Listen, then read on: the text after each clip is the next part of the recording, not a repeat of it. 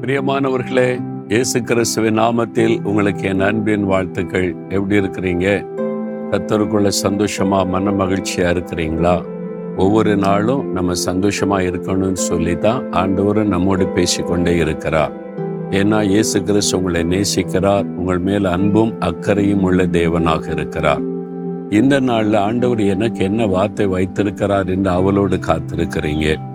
நாகோம் முதலாம் அதிகாரம் ஏழாம் வசனத்துல அருமையான ஒரு காரியம் சொல்லப்படுகிறது. கத்தர் நல்லவர் இக்கட்டு நாளிலே அரணான கோட்டை. கத்தர் நல்லவர் நமக்கு உங்களுக்கு நம்ம எல்லாருக்கும் அவர் நல்லவர் நன்மை செய்கிறவர்.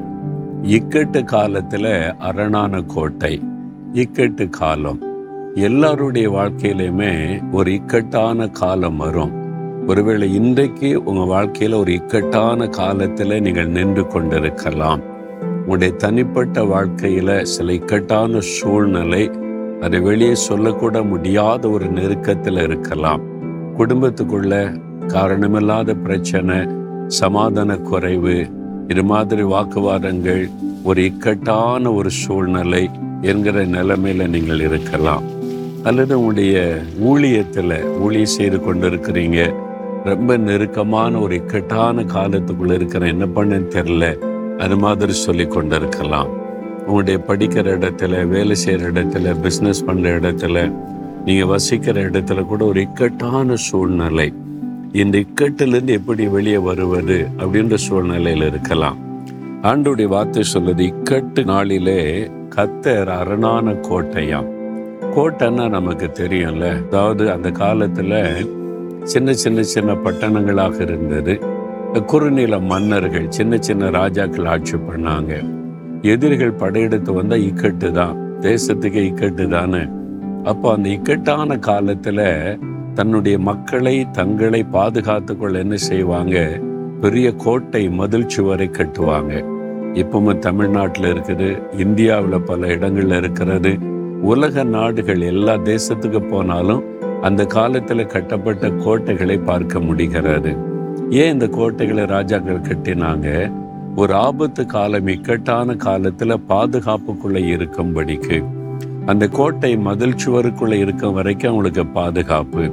அதே மாதிரி நம்முடைய இக்கட்டான காலத்துல நாம் சேதமடையாதபடி பாதிப்படையாதபடி கத்தர் நமக்கு கோட்டையா இருக்கிறாராம். எவ்வளவு பெரிய பாக்கியம் இல்ல?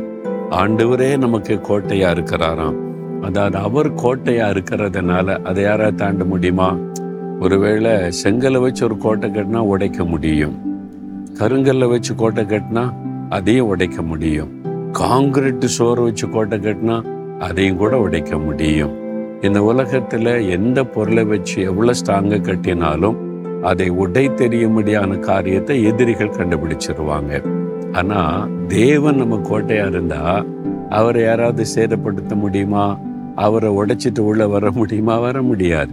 அப்ப கத்தர் எனக்கு இந்த அக்கட்டான காலத்தில் அரணான கோட்டை. அதனால் இதனை சேதப்படுத்த முடியாது. வருவாங்க எதிரிகள் யுத்தம் பண்ண பாரு இந்த கோட்டையை ஜெயிக்க முடியாதுப்பா. இதை ஒண்ணு தாண்ட முடியாதுன்னு போயிடுவாங்க அதே மாதிரி இந்த இக்கட்டுகள் விலகி போய்விடும். இந்த இக்கட்டுகள் உங்களை பாதிக்காது உங்களை சேதப்படுத்தாது. அதனால நீங்க பயப்படாதங்க.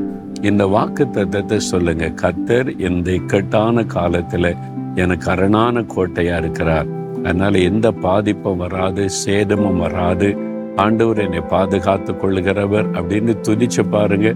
ஒரு பெரிய சந்தோஷம் வந்துடும் துதிக்கிறீங்களா? ஆண்டவரே இந்த இக்கட்டான காலத்துல நீர் எனக்கு அரணான கோட்டையா இருக்கிறதற்காய் ஸ்தோத்திரம்.